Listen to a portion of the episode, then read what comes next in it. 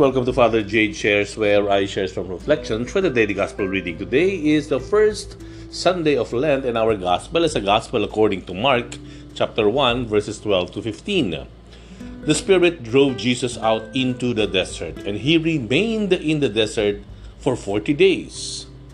Tempted by Satan, he was among wild beasts, and the angels ministered to him. After John had been arrested, Jesus came to Galilee proclaiming the gospel of God. This is the time of fulfillment. The kingdom of God is at hand. Repent and believe in the gospel. Kailan ba mawawala yung kasamaan? Kailan ba mawawala yung mga panloloko, pang-aabuso? Uh, kailan mawawala yung mga pagnanakaw, um, pag-aalipusta, taking advantage of the of the weak and the poor? Uh, kailan mawawala ang lahat ng kasamaan na ito? Pananakit, mamamatay tao. The thing is, as long as we are here in the world, hindi po mawawala iyan. Hindi po mawawala ang mga bagay na masasabi nating masama as much as naroon din ang mga mabubuti. Why do I say this? The gospel, again, reminds us that the reality of our lives would always involve and consist of good and bad. Dinala ang Panginoon sa desert. And in the desert, He was uh, tempted by the, the devil. May mga wild beasts, but at the same time, naroon din naman ang mga anghel who ministered to him. Yung naglilingkod sa kanya.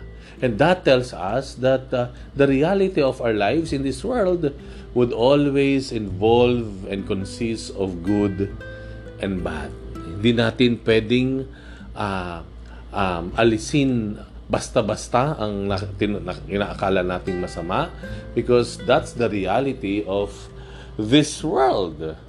Okay? And um, kaya nga po ba, 'di ba, sa you know, even like in the mga kapitbahay natin, we would know mga kapitbahay natin, mga chismoso, chismosa, mga naninira, yung mga mga kapitbahay natin halimbawa na makalat, maingay, magulo, you know nandiyan yung may ginagawa mga bisyo, eh, may new, I have a news for you. Hindi po basta mawawala yung mga yan. You know, let us learn to live with it. Let us learn to accept the reality na meron talaga pong ganyan. Or else, you know, ma- stress ka lang. You know, ikaw rin na mahihirapan. Hindi sa simbahan na limbawa, no? Marami nagsasabi na, oh, simbahan, yung hindi ako nagsisimba, ang daming plastic yan, daming chismoso dyan eh. And then, ano sabihin mo? Oh, hindi naman ganoon. No. You have to accept. Tanggapin na natin. Aminin na natin.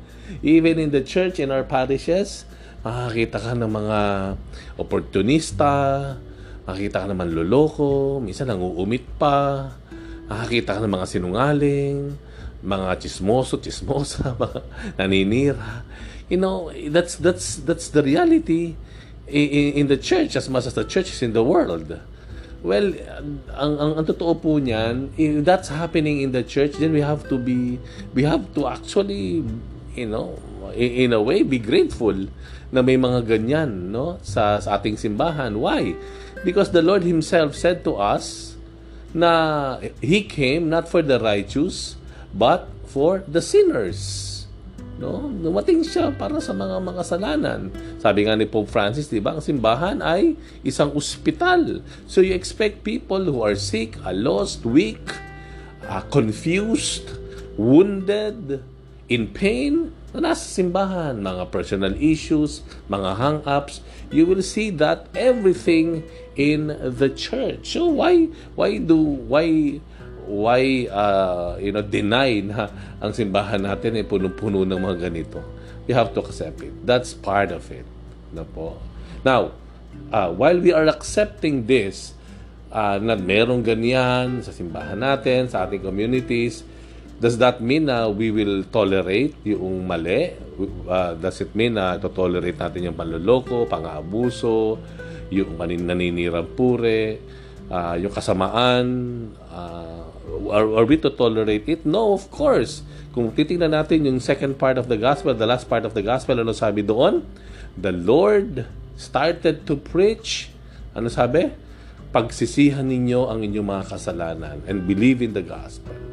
Repent of all your sins. So, ibig sabihin po, while we are accepting the reality that we will, you know, the the the the, the, the evil will not leave us soon, um, that the all this um, kasamaan no sa paligid natin will be with us no? As long as we are here in this world then we are also called to change.